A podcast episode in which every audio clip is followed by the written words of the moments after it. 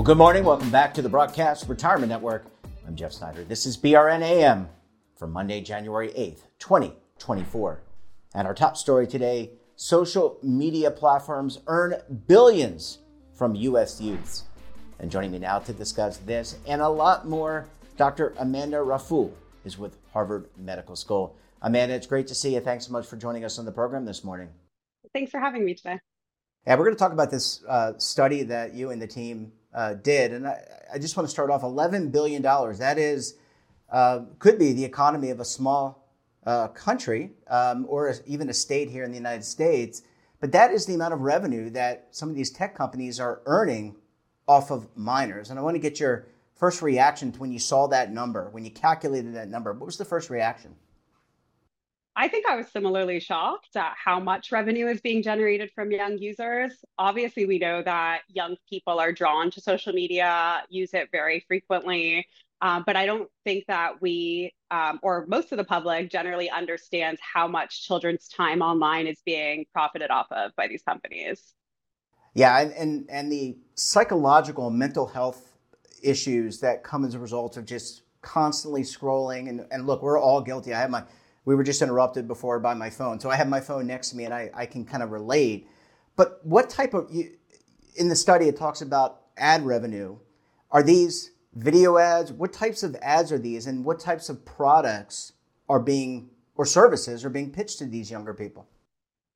So, one of the reasons we did this study in the first place is because social media platforms have no obligation to release any of the data on the types of ads or content that people see, uh, the number of youth that are even online on their platforms, or how much revenue they're making from them.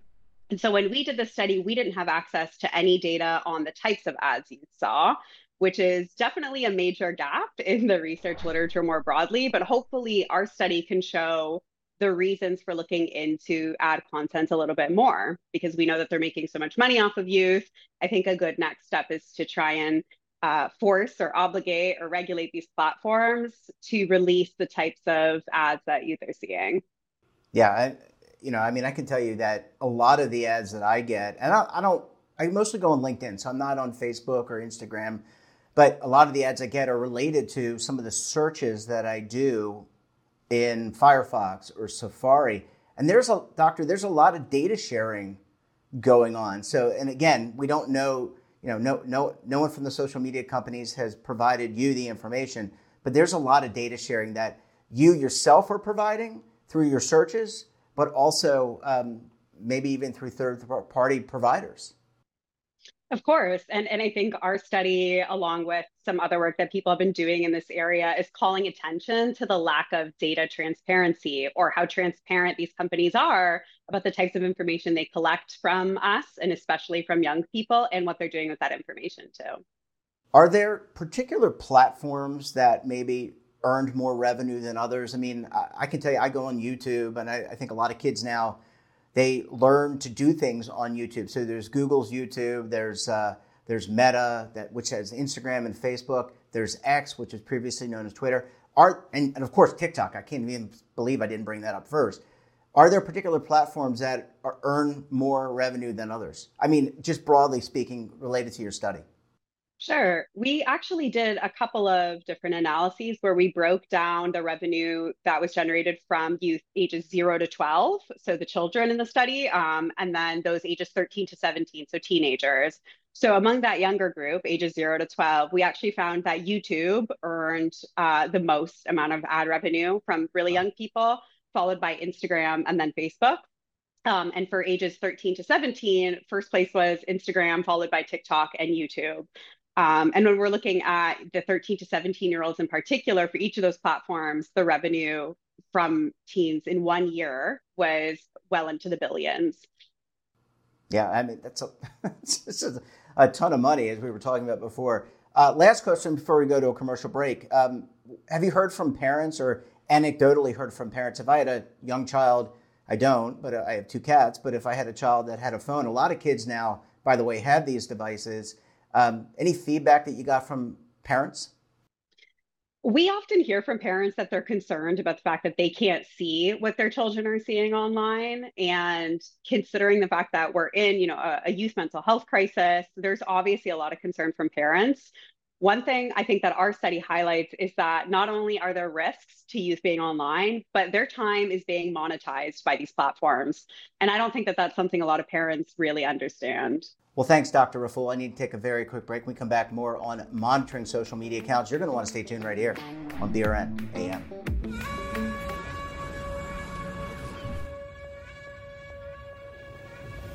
Imagine a new television network that will make you richer, healthier, and in control of your financial future.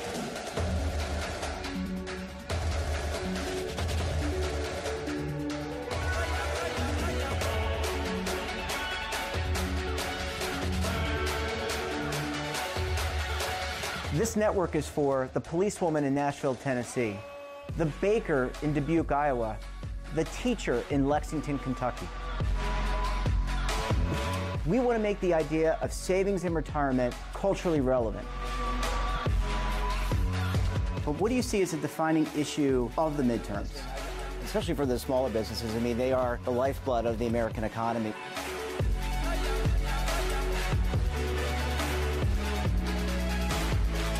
Featuring exclusive interviews, current affairs, and docu-series.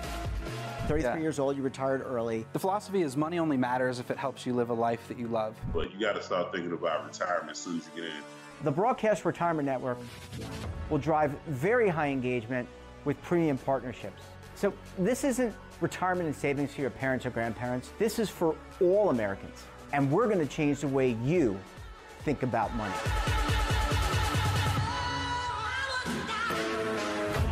Welcome to the next frontier of retirement and savings. This is BRN, the Broadcast Retirement Network. Well, Dr. Raffoul, thanks so much for staying with us. Really appreciate you hanging around for segment number two this morning. Yeah, thank you. Uh, we left off the conversation before we went to commercial break about the parents and the feedback anecdotally that how surprised they are. And I want to start off this part of the conversation about the guardrails. Uh, is there a role for state or federal government in, in regulating uh, social media? Because as you said, there, there's not a lot of data out there uh, that, that, that these entities share um, with the public. There's definitely a role for state and federal legislators to start implementing policies that can help regulate social media platforms, especially when it comes to the practices they have with young people. Um, federally, there's been some active legislation that for the past couple of years has made some progress. One bill is called the Kids Online Safety Act, uh, which is working its way through Congress at the moment. At the state level, various states have been trying to put in some measures as well. Um, and I think that what our study demonstrates more than anything is that there is a need for government regulation of social media platforms because industry is not going to feel the the need to self-regulate when they're making so much money. They're always going to prioritize profit. And if they're generating so much ad revenue from young people, um, it's unlikely that they're going to make any practices or changes to their practices themselves. Yeah, really good point. Um, what about what's been the feedback um, to just the, the, concept in general uh, of the study? And have you ever received feedback from the Metas of the world, the Googles? I mean, what's their reaction? Are they saying, we do take privacy into account. We are doing some level of protection. Have they have they come forward with some of the steps they're taking?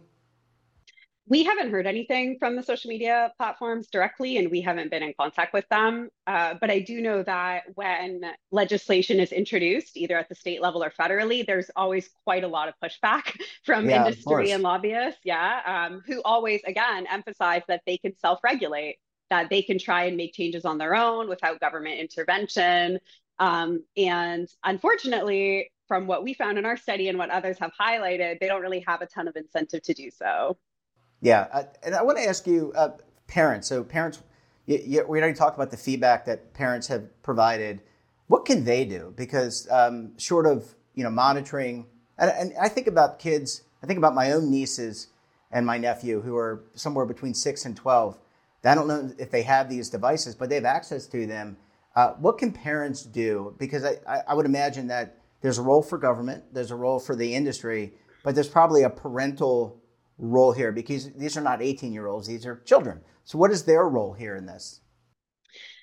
Um, on a personal level, there's things that parents can do in terms of having conversations with their children, trying to increase dialogue about what they're seeing on social media, um, and really emphasizing something called media literacy or the ability to read between the lines of the videos, the posts that you see, and trying to decipher where that info is coming from and if it's reliable. Um, but I more often than not uh, recognize that for parents, that's incredibly difficult, especially mm. when um, the more algorithm driven social media platforms get. So, for example, something like TikTok or an Instagram feed, what a youth sees and what a parent sees are completely different. And so, I think it's even difficult for parents to know what their child is seeing online before they can open those conversations. Um, and so, my emphasis and my focus is always going to be on holding those platforms accountable but in the meantime, what parents can do is just try to open up dialogue about what their children are seeing, because I don't think most parents know that uh, their feed looks very different from that of their 12 year old, for example. Yeah.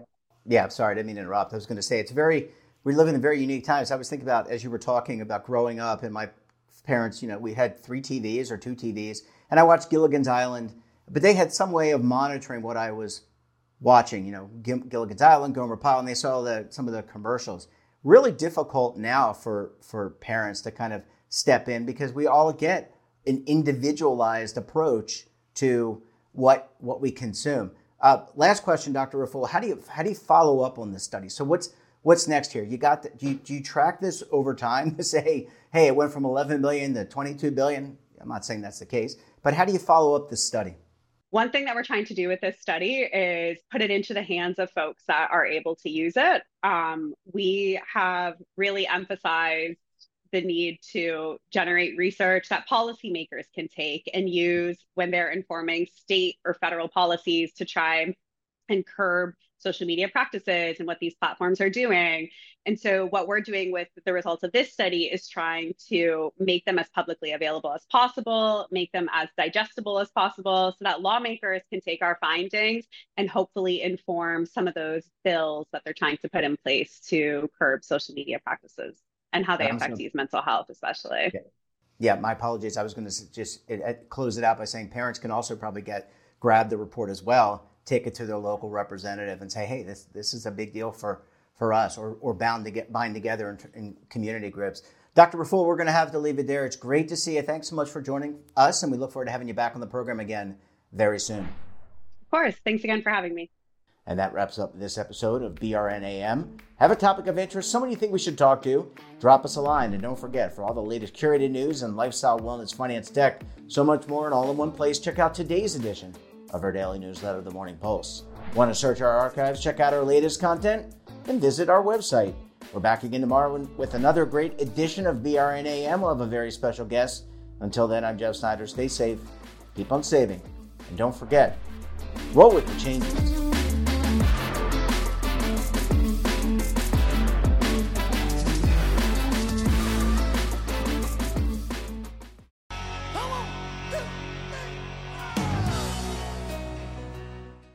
Your opportunity to co create content around any topic on the first lifestyle and wellness network. Reach a global audience through our platform and co own exclusive branded content. All of our programs are available on demand and also as audio only podcasts, so you can take us on the go. Broadcast Retirement Network, available anytime, anywhere, and on any device.